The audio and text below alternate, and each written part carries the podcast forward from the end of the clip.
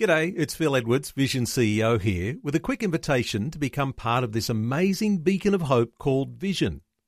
Together we can put our love into action to help people of all kinds build or rebuild their lives on the truth of God. Please consider the part you can play during our upcoming Visionathon appeal, remembering that it's your support that makes Vision possible, including this podcast. Audio on demand from Vision Christian Media. Christmas is, of course, a time of celebration, a time to celebrate the very first Christmas present of all. Yet so often, our circumstances stop us from celebrating. I mean, really celebrating.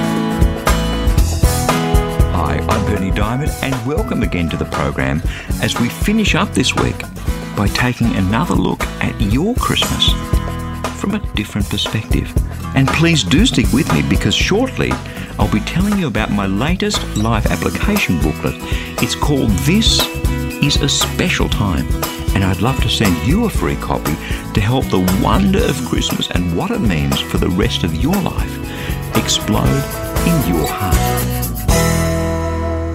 It's great to be with you this Christmas. My prayer for you is that wherever you are, whatever your circumstances, that this Christmas is a great celebration for you. It's easy at Christmas time to let our circumstances rob us of the celebration. You know, loneliness and tiredness and, and family conflicts and financial pressures, the list just goes on. But Jesus, Jesus came to bring us peace. We've been talking a lot about peace these last few weeks on the program. That's because I'm passionate about God's roadmap for peace in our lives. Peace isn't just a word, it's a promise from God and God's whole purpose for Christmas was to bring peace into your life and mine. So today, I just want to spend a few minutes with you. And my prayer is that during our time together, God will just breathe His plan for peace into your heart and make this a Christmas worth celebrating. I was having a pizza with a man the other day for lunch, and we were talking about what it means to share Jesus with people here and now. I mean, it would be easy for me to say to someone, Jesus loves you. And, and the response is, well, so what? I, mean, I could walk up at the next table in the pizza parlor and say, Jesus loves you. It'd be meaningless. So what? Our problem, my problem, and your problem is that throughout our lives, we have rebelled against God. And when we do that, God's judgment and God's anger are what we deserve. You might say, Berni, why are we talking about this at Christmas? God is a God of justice, and ultimately, our rebellion should go punished. Our lying and our deceit and our dishonesty and, and our selfishness, and they're all a declaration of war by us on God. Have you been in a courtroom? It's easy for us to say, well, you know, not me. But when we see someone who is convicted of doing something wrong, there's something inside us, a natural sense of justice that says, well, that person should pay for that crime. And that natural sense of justice inside of us, I believe, comes from God because we are made in His image. He is a just God with a perfect sense of justice. And so what we deserve is judgment and punishment. That's the bad news. The good news, the good news is that Christmas is when God gave us Jesus, his Son, to set us free from our crimes, from our sin. Have a listen to this. This is just a short excerpt from the first chapter of Matthew's Gospel. Now, the birth of Jesus the Messiah took place in this way. When his mother Mary had been engaged to Joseph, but before they lived together, she was found to be with child from the Holy Spirit, and her husband Joseph, being a righteous man and unwilling to expose her to public disgrace, planned to dismiss her quietly. But just when he'd resolved to do this, an angel of the Lord appeared to him in a dream and said, Joseph, son of David, don't be afraid to take Mary as your wife, for the child conceived in her is from the Holy Spirit. She will bear a son, and you are to name him Jesus, for he will save his people from their sins. Isn't that interesting? Here's Joseph. He's betrothed to Mary. She's pregnant and she comes to him and says, Oh, well, it wasn't me, it was God. Well, yeah, right. And so God sends an angel to Joseph, who must have been terribly hurt. He would have been devastated. He loved this girl. and she was pregnant to someone else, albeit to God.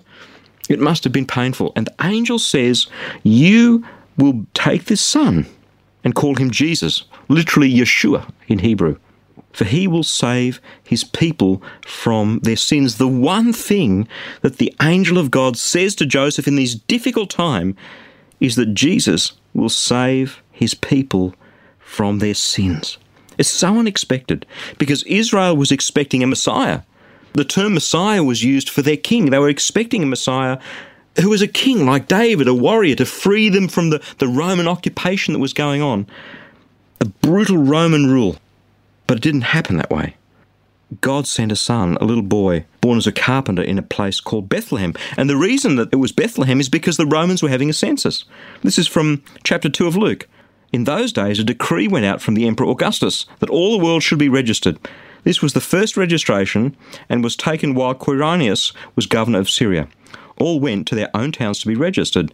Joseph went from the town of Nazareth in Galilee to Judea, to the city of David called Bethlehem, because he was descended from the house and the family of David. He went to be registered with Mary, to whom he was engaged and who was expecting a child. While they were there, the time came for her to deliver a child and she gave birth to her firstborn son, and wrapped him in bands of cloth, and laid him in a manger, because there was no place for them in the inn. That night, a baby was born to save God's people from their sin. It goes back to the promises of God to Israel. Let's have a quick look at Ezekiel chapter 37.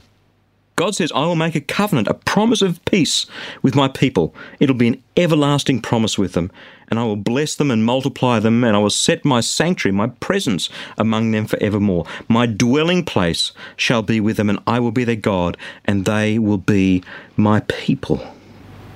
We struggle with God. Israel struggled with God.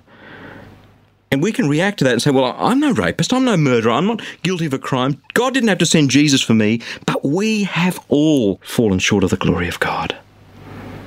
My wrongs and my weaknesses and my mistakes and all that stuff rob me of life. Your wrongs and your weaknesses and all your mistakes and all that stuff rob you of life because when we do that, we reject God and we declare war on Him. And Christmas is God's declaration of peace peace between God and you, peace between God and me. And on that night, in that stable, under trying, difficult, and humble and smelly circumstances, God gave us the most precious thing He had to give Jesus Christ, His Son, who would save us from our sin. Wherever you are in your spiritual journey and in life, will you accept that gift? Perhaps for the first time, perhaps for the umpteenth time, just put ourselves in that stable, look around, look at the sights and, and the smells and the sounds of that stable. And right in the middle of this Christmas, God is whispering in our hearts, This is my beloved Son, whom I have given for you. Will you take that gift into your heart right now? Will you accept this Jesus to save you from your sin? Because when we do, what we're saying is, Lord, I believe that you sent Jesus onto this earth to go to that cross, to die and to pay the price that I should pay. Lord, I believe that Jesus is for me. Will you come to Bethlehem today? Will you celebrate in your heart the most profound and eternal gift that has ever been given to you? Father, we thank you for Christmas. We thank you that it's not a pantomime, it's not a big feed, it's not a Christmas tree and presents. Christmas is that wondrous gift of your Son for us. Christmas is that time where you would set us free from all of our wrongs and all of our nonsense and all of our stupidity. Father, thank you for Jesus. Thank you for Christmas. December is such a special time time for us to revel in the fact that God sent His Son into this world for us, for me, for you. And a time to look forward to the rest of our lives as we contemplate the new year that'll soon be upon us. That's why I'd love to send you a free copy of my latest life application booklet. It's called, not surprisingly, This is a Special Time. Because God's Word is alive and active, amen? So I'm praying that God will cause the wonder of the Christmas story and what it all means for the rest of your life to explode in your heart through this booklet. You can request your free copy right now. Just stop by at ChristianityWorks.com or give us a call toll free on 1300 722 415 and we'll send it straight out to you in the post. Again, that's ChristianityWorks.com or 1300 722 415. Thank you so much for joining me. I'm Berni Dymet, and I'll catch you again, same time on Monday, with a different perspective. Thanks for taking time to listen to this audio on demand from Vision Christian Media. To find out more about us, go to vision.org.au.